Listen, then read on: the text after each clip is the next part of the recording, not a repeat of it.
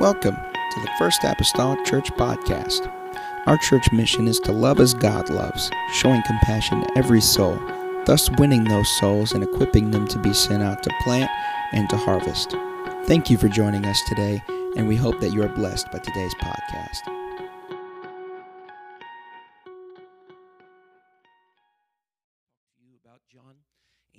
That presents a little bit of a challenge in reality because I know you forgot everything that I ever said and about John and the Gospel of John and where we left off. So it's hard to springboard and go from one to another when there's 4 weeks or such that's in between them. And so I'm going to just do to my best of my ability. I can't go back and rehash, really. We just got to go forward. Thank goodness you got things that are saved online and podcasts and other venues. You can go back and say, well, I don't quite remember. Well, that's what those things are there for in part. So John chapter number 7, and I'm going to begin reading with verse number 1 of John 7. The Bible says, after these things, Jesus walked in Galilee, for he would not walk in jewelry. That's not jewelry, but Jewry, all right, because the Jews sought to kill him. Now, the Jews' Feast of Tabernacles was at hand. His brethren therefore said unto him, Depart hence and go into Judea, that thy disciples also may see the works that thou doest. For there is no man that doeth anything in secret, and he himself seeketh to be known openly. If thou do these things, shew thyself to the world. For neither did his brethren believe in him. Then Jesus said unto them, My time is not yet come, but your time is always ready. The world cannot hate you, but me it hateth, because I testify of it, that the works thereof are evil. Go ye up unto this feast. I go not up yet unto this feast, for my time is not yet full come. When he had said these words unto them, he abode still in Galilee. But when his brethren were gone up, then went he also up unto the feast, not openly, but as it were in secret. Then the Jews sought him at the feast and said, Where is he? And there was much murmuring among the people concerning him, for some said, He is a good man. And others said, Nay, but he deceiveth the people. Howbeit no man spake openly of him for fear of the Jews. For a little while here this evening on this Sunday night Bible study, I'd like to talk to us about a stranger among us. A stranger among us. And I am going to pray again. Hallelujah. Lord, I love you tonight. God, I'm grateful, Lord Jesus, because there is nobody like you. There's no God like my God, and I love you, Jesus, with my heart and my soul and my strength. I pray, oh God, that you're able to help us, Lord Jesus, in this Bible study tonight. Let that living word arise off the page and walk into our individual lives. I pray, oh God, strengthen us by it, encourage us by it, and will not fail to thank you for it. In the lovely name of Jesus Christ that I pray. Amen. God bless you this evening. A stranger among us, according to the Gospel of John. Much of what Jesus has done up unto this point of time in the way of miracles that we have studied thus far in the Gospel of John, predominantly most of them have been in and around the area of Galilee or the Sea of Galilee, Capernaum and Galilee and other towns that encircled around the Sea of Galilee. However, here in John chapter number 7, the Feast of Tabernacles was at hand, the Bible said. And this feast would obligate every male that lived within 15 miles of Jerusalem to show up at this festival. It was one among three festivals, according to the Old Testament law, that all males were to appear before the Lord. Tabernacles and Passover and Pentecost, all of them obligated the people that if they were within that 15-mile range or distance of Jerusalem, that they should purposefully make their way to Jerusalem for these feasts and festivals. That did not exclude people that was beyond 15 miles. If those that were beyond 15 miles wanted to come, of course, the door was open unto them as well. But John 5, if you'll remember back that far, and it's been a long time, back in John 5, it recorded another trip that Jesus had made to Jerusalem. Remember, most of his miracles and things that he has done thus far in John have been in Galilee, not Jerusalem. And so he's headed to the Feast of Tabernacles, which is in Jerusalem. And he has been in Jerusalem before and actually performed a miracle in Jerusalem that the people no doubt remember. At least that is the presumption of the Lord. Because John 5 records that trip where the Lord had made to Jerusalem because of a feast going on at that time as well. And it was in that mode that the Lord healed the man that was at the pool of Bethesda that had had an infirmity for 38 years. But more specifically, he healed that man on the Sabbath day, if you will remember. The Bible says in John 5 and verse 18, therefore the Jews sought the more to kill him, speaking of Jesus, because he not only had broken the Sabbath, meaning he had healed this man that had a 38-year-old infirmity on the Sabbath day, but said also that God was his Father. And if you'll remember, that kind of goes different than what all the other Jews would say. They would say, God our Father, but he said, my Father. He made it very personal. And so they said, as a result of doing this, he was making himself equal with God. And so there were a couple of things then that did not settle too well with the Jews in Jerusalem as a result of this. Two things mainly. Number one, he healed somebody on the Sabbath day. And number two, because of what he said, they believed he was making himself equal with God. That did not settle too well with the Jews at Jerusalem. So much so that the Bible tells us even very plainly back in chapter number 5 that they sought the more to kill him as a result of these things. And so if the last memory you had of someone was them per se breaking the law and making themselves equal to God, what type of acceptance do you think that same person will have when they show back up in Dodge, all right, back in Jerusalem? The last memory that the Jews have of him is this. And so yet here he is, Jesus, approaching yet another feast, going back, if you will, to Jerusalem where people's looking for him to kill him. Amen. That doesn't make you want to go home for Christmas, if you understand what I'm saying. And so all of these events of the miracle that happened in John 5 is really a background to Jesus in John 7 being somewhat cautious about going to this festival. Not saying he's not going to go, but he's going with caution because people are seeking to kill him. And so everything of John 5 and what happened there serves as a background then for John chapter number 7. Because when he last saw these Jews at Jerusalem, they were wanting to kill him. And so the Lord presumes that their desires have not changed. It's no different. They are probably still wanting to kill him. And we find out very quickly in John chapter number 7, his assumption is true. They do desire still to kill him. And so there are a few fronts, few issues that Jesus is dealing with as we begin in John chapter number 7. And we have ended John chapter number 6. And that is, not only are the Jews desiring to kill him, but he is already contended with in the closing of the last chapter of some of his disciples walking away from him. So there's people, the Jews, the religious elite really, that are seeking to kill him. And people that had been followers of him have decided to turn away. They have decided to leave him and no longer follow him. If you will, they have disengaged from the Lord. They have disengaged. They believe him not. The Bible says in John 6, verse 66, that's 666 if you're wanting to look at it. Amen. From that time, many of his disciples went back and walked no more with him. The Lord's under a heavy load right now, folks. People seeking to kill him, disciples that were called followers, which is what a disciple is, a pupil of the Lord, a follower of the Lord, turning their back on him. And as a result of that, in the close of chapter 6, he even questioned the 12, that innermost core, about their commitment to him, if they were even thinking or pondering about leaving him, because he tells them that there's one among them that's even going to betray him. He kind of finishes up chapter 6 talking about Judas Iscariot, how one of them is even going to betray him. And so all these things are happening, even for us then to come to verse number 5 of chapter 7, and it gets a little closer to home where the scripture tells us that Jesus' own brethren, I'm talking about his family, his half-brothers, all right? Jesus wasn't the only child. He was the only child by Immaculate Conception. But he had some half-brothers. And his half-brothers, the Bible says plainly in verse 5, did not believe in him.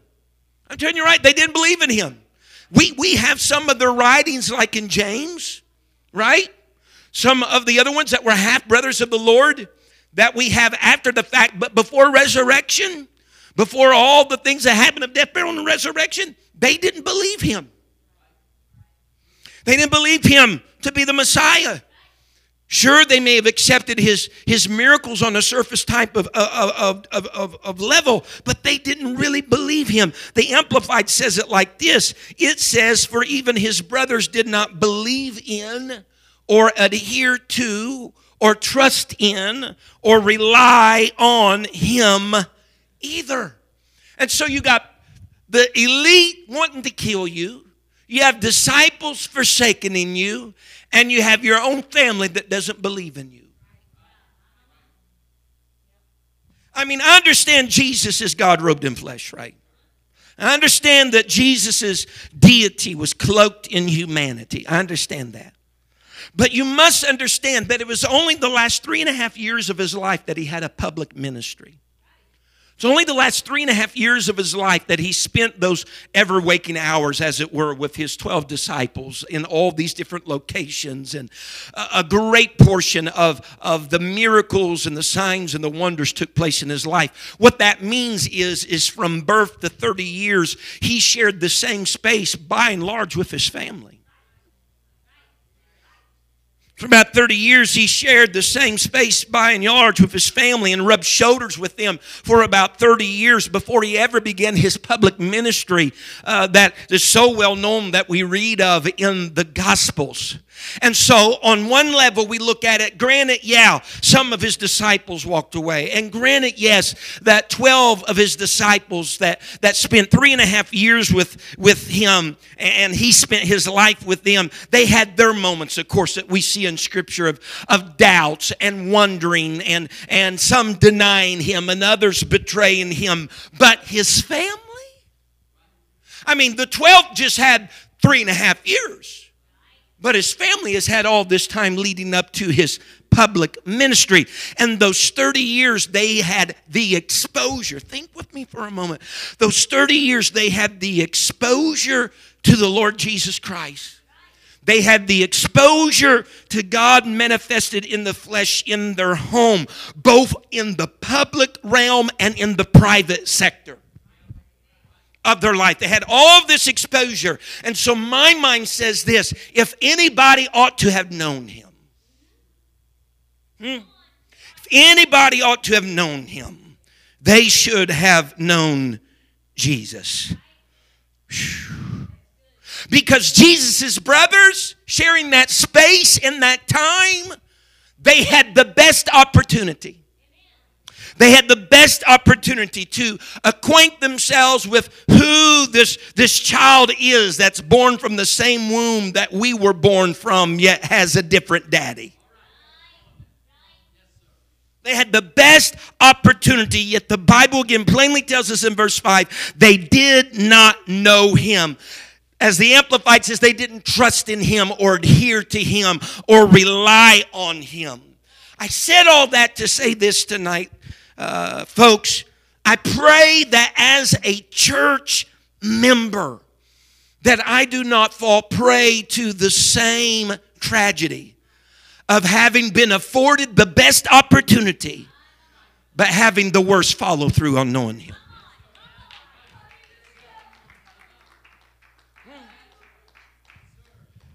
I don't want to have had years of exposure in an apostolic church to the presence of God, the power of God, the miracles of God, both in the public life and in my private life, and yet never believe in him and truly trust in him and adhere to him and rely upon him. I don't want to, if I could say it like this, I don't want to have lived with the Lord and not lived for the Lord. I don't want to have this awesome privilege and then somehow it just all become distantly mechanical and routine.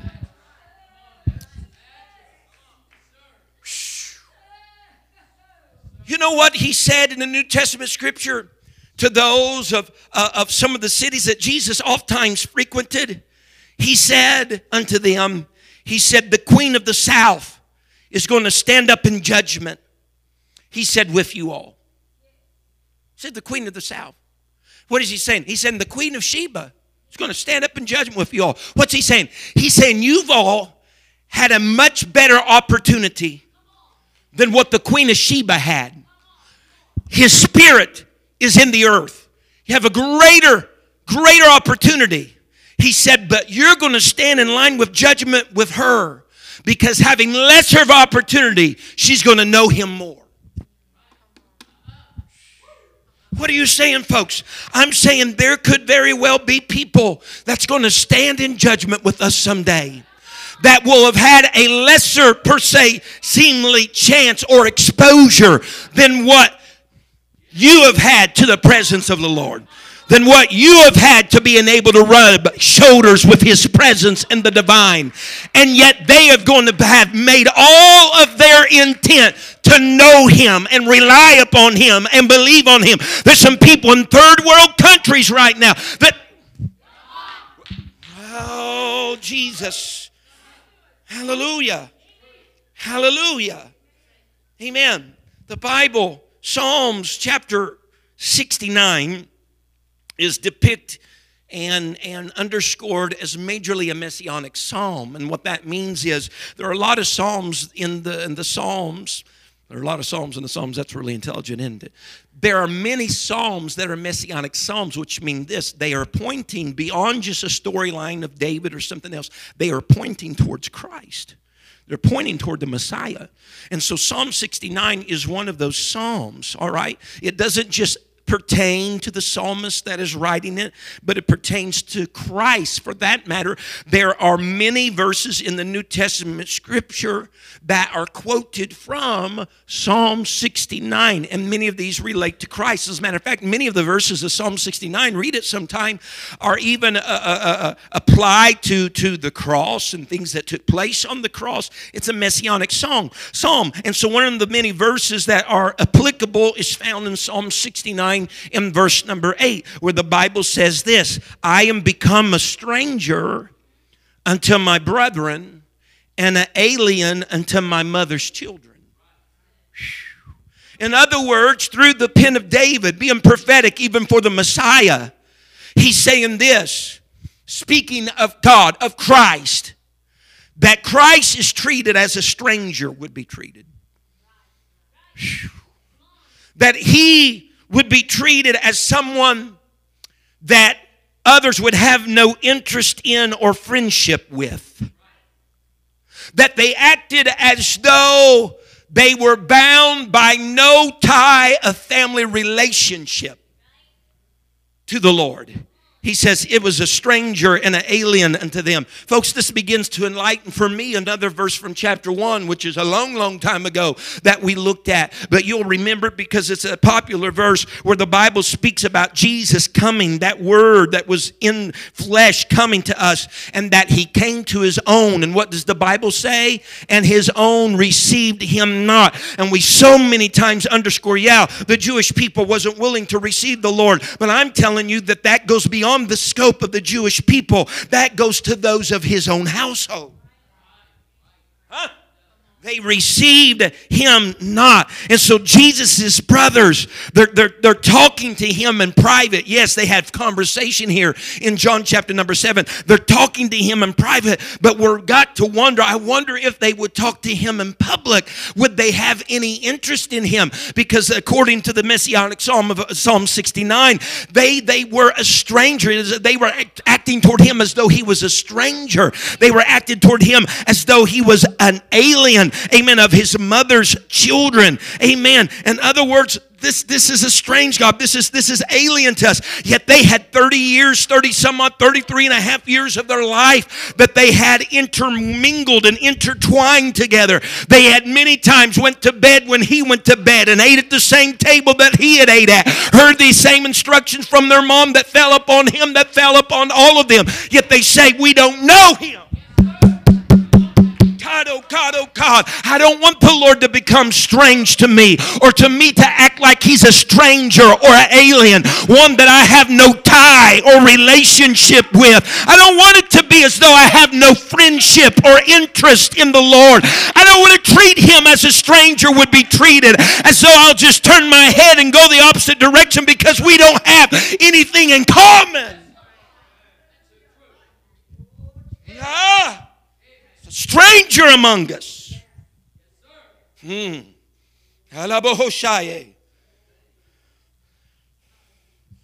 John 7, verse 3 and 4. This is Jesus' half-brother speaking to him.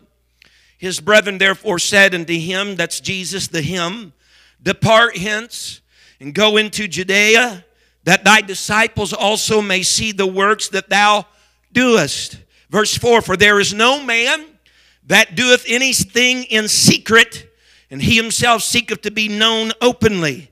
If thou do these things, shew thyself to the world. Folks, Jesus couldn't be more misunderstood by his own family than what we see right here. He is misunderstood by his own brothers. In some respects, they were quite clueless. They had the best opportunity, but they were quite clueless. Because Jesus had done works among his disciples. And his disciples, in many respects, had seen things that he had done. But chapter 6 even tells us that there were some even of his disciples, having seen the works of the Lord, that were walking away from him, although they seen his works. See, as the brothers is trying to make the plea, if you want to be known, if you want to have, if you will, the effect of the drawing of your disciples and the people, then go to Jerusalem, do some mighty work and see what happens. He's already been working. They have already witnessed it. And there are people that are walking away. Doesn't it seem a little ironic that they're saying, why don't you go expose yourself to the people and do a great work and they'll come and follow you when he's been living with them? Jesus, if you do this, then people's really going to rally around you. And you don't know me? And so what Jesus is doing, and where the rub comes for the disciples, is not that the Lord didn't do works among them, because he did. It's what we talked about whenever we studied chapter 6, our very last time. It is the Spirit that quickeneth. That the Lord was inviting them more than just to a work. He was inviting them to surrender their lives to the Spirit. Surrender your life to the Spirit. Because let's back up for a moment. And this is my heart's belief. The proof of disciples or followers is at the word surrender. It's where they're asked to relinquish control, forfeit the opinion, and just adopt that of the Master. I was listening here in the past couple of weeks. I listen to preaching every once in a while. And I was listening. I do it a lot of times as I'm getting ready in the morning, combing my hair, brushing my teeth, the word of God going forth. Don't say hallelujah with a mouthful of toothpaste, though. I was listening to Pastor John Carroll the other morning. And he shared this verse from the book of Revelation, saying it was one of his favorite Bible verses. Whenever someone says a Bible verse is one of their favorites, I'm like, I'm interested in what it's about. And so it was in Revelation chapter 17 and verse number 14. He said, this is one of my favorite Bible verses. And this is the verse. These shall make war with the Lamb. Not too many people have favorite verses out of the book of Revelation, okay? Just as a disclaimer. And he says, these shall make war with the Lamb. And these, of course, are the spirit of Babylon, the beast, the 10 kings that are represented by the 10 horns. All these shall make war with the Lamb, and the Lamb shall overcome them, for he is Lord of lords and King of kings. And note now, and they that are with him, that is with the Lord, that's doing war against these others, are called, everybody say called, and chosen, everybody say chosen, and faithful. Whew. See, the interesting thing about these who will be seen with the Lamb in that war against the spirit of Babylon, after rapture taking place, it's when the Lord's coming back to set up his kingdom. These that are with the Lamb, that are warring against those that are warring against the Lord, they're the called, the chosen, and the faithful. That's not three individual groups of people. Those are three descriptions of one people. The Bible says, you can quote it, Sister Sheila, many are called, you finish it. But if you're, good job. I wish I had something to give you. Many are called, but few are chosen. That statement is spoken of at the end of a parable found in the book of Matthew and also in Luke. That statement is said at the end of the parable of the wedding feast. See, because at the wedding feast, there was a calling and a choosing of people to the wedding feast. And the calling and the choosing was left up to the king. But the faithful or faithfulness was left up to those who had been called and chosen. What are you saying? I'm saying in the parable of the wedding feast, the king has called these people. He has chosen these people to come to his feast. But the Bible says that these people would not come. In other words, they did not surrender. The Bible said that they made light. The Bible says, and we'll read it here in a bit. The Bible says they made light of the king's bidding. In other words, they were careless about his bidding. They were neglectful about his invitation. They did not regard his invitation that he had. They made light of the king's bidding, and the Bible says plainly, and would not come. Rather, the Bible says, one of them went his way to his farm, and another went his way to his merchandise. The Bible says in Matthew 22, this is the parable, verse 3 through 5, and sent forth his servants, this is the king sending forth his servants, to call them that were bidden to the wedding, and they would not come. Again, he sent forth other servants, saying, tell them which are bidden, looking now, he says, behold, I have prepared. The king says, I have prepared my dinner. My oxen and my fatlings are killed. He said, all things are ready. Come unto the marriage. The king says, I've made everything ready for the ones I've called, for the ones I've chosen. It's all ready. I prepared, verse 5, but they made light of it and went their ways, one to his farm and another to his merchandise. Here is the sorrow of heart of the king. He made ready for who he called. And he made ready and prepared all things for those that he chose. Only to realize that he had prepared more for them than what they had for him. In my Father's house are many mansions. If it were not so, I wouldn't have told you. I go to prepare a place for you, that where I am, there ye may be also. But when it's all said and done, it will be the called, the chosen, and the faithful. Yeah, right. Hallelujah. I can't just stand here. Well, the Lord called me. You know what? He made a call to whosoever will. Oh, yeah, but the Lord chose me. That's great. But all of that is at the discretion of the king. There's another side to the seesaw. It's me being faithful. It's me being faithful. That lies upon my shoulders. That lies upon Paul McGee. I must be faithful. He's made preparations. I will say in this hour, I believe all things are ready. All things are ready.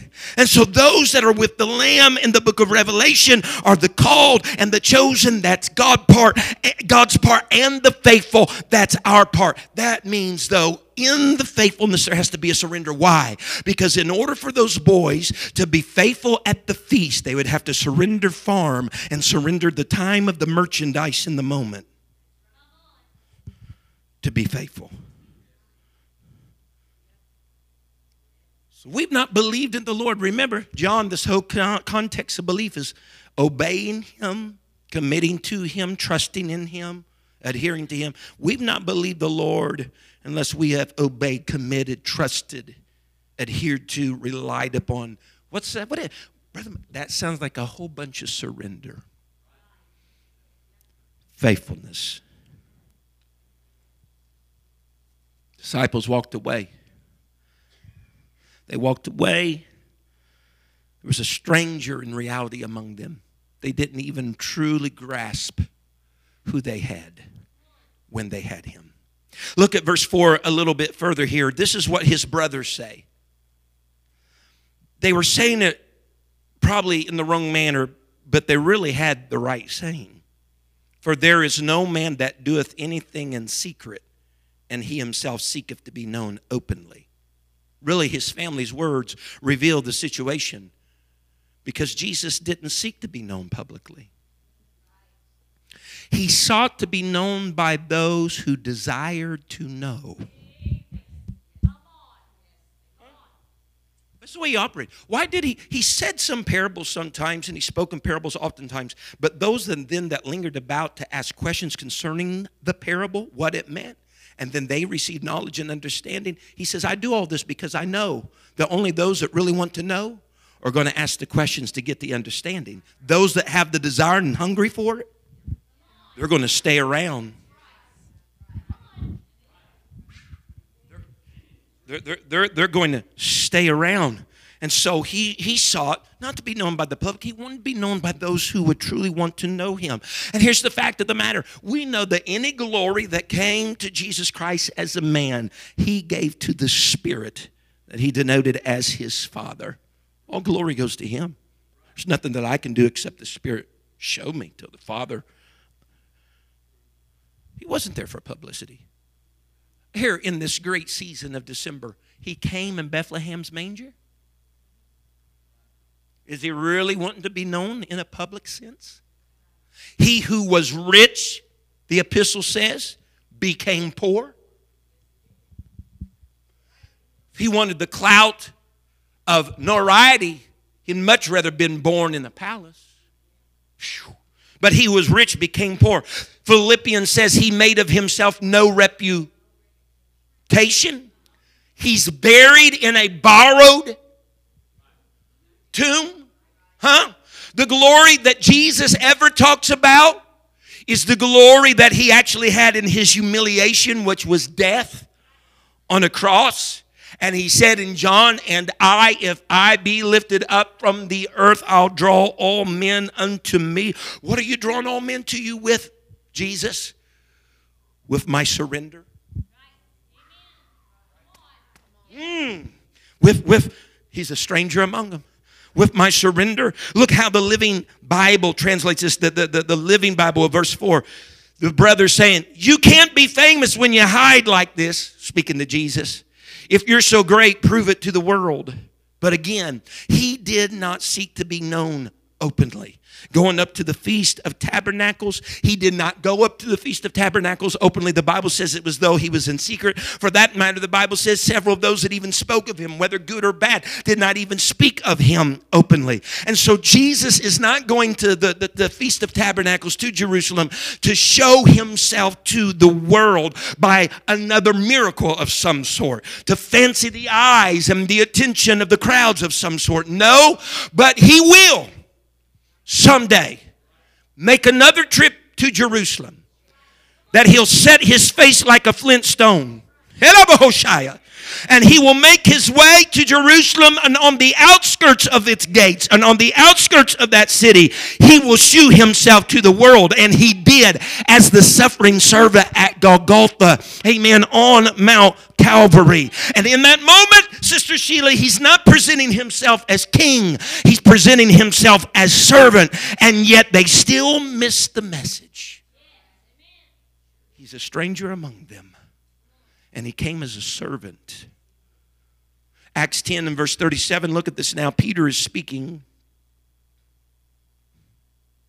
That word, Peter says, I say ye know, which was published throughout all Judea and began from Galilee after the baptism which John preached.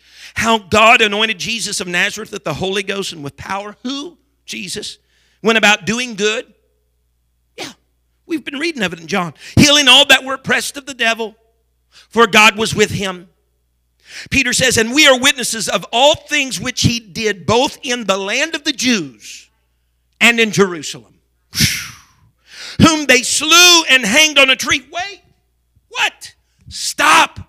So this word of God was published everywhere, every nook, cranny, Galilee, Capernaum, Jerusalem, everywhere. He did good. He was healing, did signs, miracles, and wonders everywhere. Yes, Bethesda, Chorazin, all these places, yes. And yet the land of the Jews and even Jerusalem, these same people, a stranger among them, they slew and hung on a tree. And verse 40, and him God raised up the third day. I like this.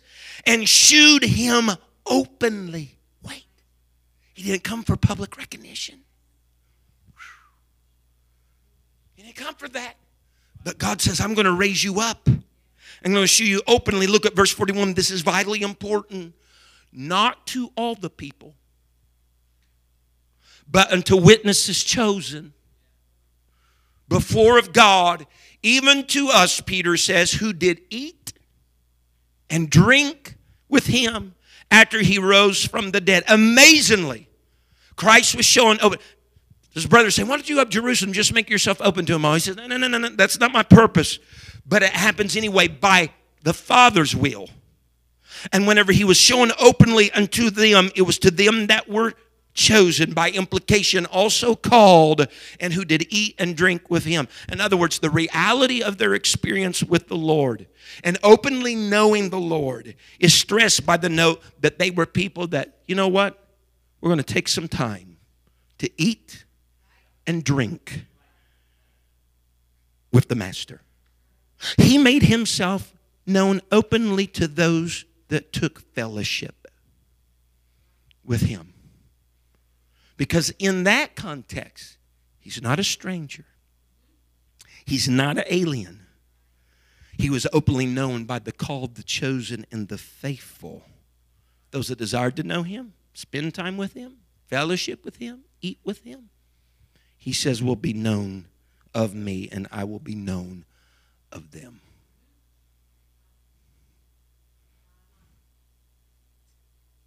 Don't allow him to be a stranger among you in the First Apostolic Church. Don't allow him to be a stranger among your home.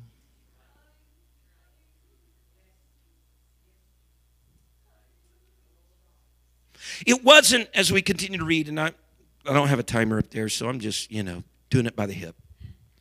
It wasn't that Jesus wasn't going to go to the Feast of Tabernacles, as he had this discussion with his brothers. He just wasn't going to go when his brothers went. Jesus was going to go whenever it was his time to go. He felt like that there was a particular suitable season, suitable time for him to go up to Jerusalem. That was his words to his brothers. He says, it's not my time yet to go up to Jerusalem. There's a suitable time for me to go. And you think everything that's whirling around there, so there's people seeking to kill him. Disciples are walking away from him. I want to find the right time to enter into Jerusalem. Although the population's going to be increased from everybody coming as a festival, there's a proper time. And so Jesus went to the feast, not openly again, as verse 10 says, but in secret. And again, there are mixed emotions. Some people say, he's a good man. Others are saying he's a deceiver. And all these different things are going on. And so Jesus knew that there was going to be a suitable right time for him to show up. The Bible already tells us in verse 11 that the Jews are seeking him. And if they're seeking him for the same reason that they sought him in John chapter number 5, it's not good. The reason for them seeking him. It's not a positive reason. And so there are a few verses in this chapter 7 that indicate, again, that they sought him because they desired to kill him. Although they try to play it off, Jesus will tell them later that you desired to kill me. And they're like, what? Someone desires to kill you? Like, yeah, right. But Jesus told his brothers this. He says, I'm not going up right now. There's a particular time, season suitable for me to go up. He says, but you go on. You go ahead. You go on up to Jerusalem. And this is really the words of the Lord. I'm paraphrasing here. You go on up to Jerusalem because it doesn't really make any difference what time you go to Jerusalem. He said, because the world, and note, it's not that the world wouldn't hate, but he says the world cannot hate. It's almost like he's almost framing an impossibility here. The world cannot hate you. John 7:7. The world cannot hate you. He's speaking this to his brothers. He says, but me hateth, because I testify of it that the works thereof are evil. In other words, Jesus is saying, I got to choose wisely whenever I go up to Jerusalem, because people are seeking to kill me. For that matter, the world hates me because I stand for truth. The world hates me because I label works as they are. If they're evil, I label them evil. And they hate me as a result of that. He says, but you can go up. It will make no difference whenever you go up. Same household, same family, exposure, rub shoulders. He says, it will make no difference whenever you go up. He says, because the world can't hate you in many regards because you don't stand for anything. The world can't hate you. Watch me closely. Because you're just like the world. Jesus, in his high priestly prayer, in John 15, when he is speaking to some of his disciples, he says, if ye were of the world, he said the world would love his own. High priestly prayers, John 17. Amen. The world would love his own. But because ye are not of the world, he says, but I have chosen you out of the world, therefore the world hateth you. He's talking to his disciples. But he said, if you were of the world, he said, the world would love his own. He says, but since you're not, he says, I've chosen you out and the world hates you. So the reason why that his brothers would not be hated by the world is because they were just like the world. And yet they had years of exposure.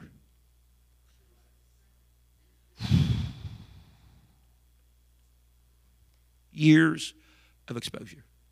They had the same mom, same human mama, Mary. They had different daddies. Jesus had God as his father, but the other boys didn't. Kind of doing a little parallel shift right here. We call the church the mother. Could it be possible that we all sitting here tonight might have the same mama, but we might have allegiances to different daddies? Right here, Brother McGee? Yeah. He just walks as a stranger among some of us. Oh, Brother McGee. Oh, two will be grinding at the mill. One will be taken. The other will be left. Two will be in the field. The other will be taken and one will be left. Two will be sharing the same bed. One will be taken and one will be left. What? He need not be a stranger.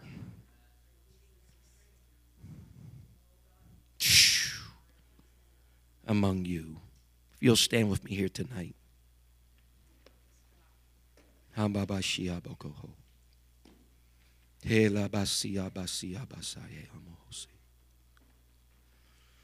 Holy God, holy God, holy God, holy God, holy God, holy God, holy God.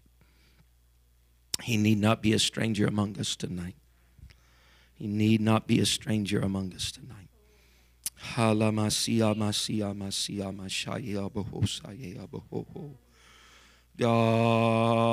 me, Lord, to be the called and the chosen. Lord, there is a major responsibility upon my own personal shoulders to be the faithful. I pray, oh Lord, tonight, God, we have had, Lord, the best of opportunities, Lord. We have had, Lord, the greatest of privileges, Lord Jesus, in this life. God, especially those of us, Lord, who have put our feet, Lord, across the threshold of this building.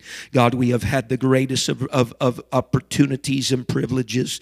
I pray, oh God, help us not fail, Lord, in our follow through, Lord, and just make you strange and alien unto us. Help us, Lord, to pull you in close. Help us, oh Lord, to desire you and hunger after you. Help us, oh God, to be willing to surrender farm, merchandise, etc., etc., Lord, to engage in all things that you have prepared and all things that you have made ready. I pray, oh Lord, today, God, let the power of your Holy Ghost, Lord, bring conviction, God, upon our hearts and our minds today. In the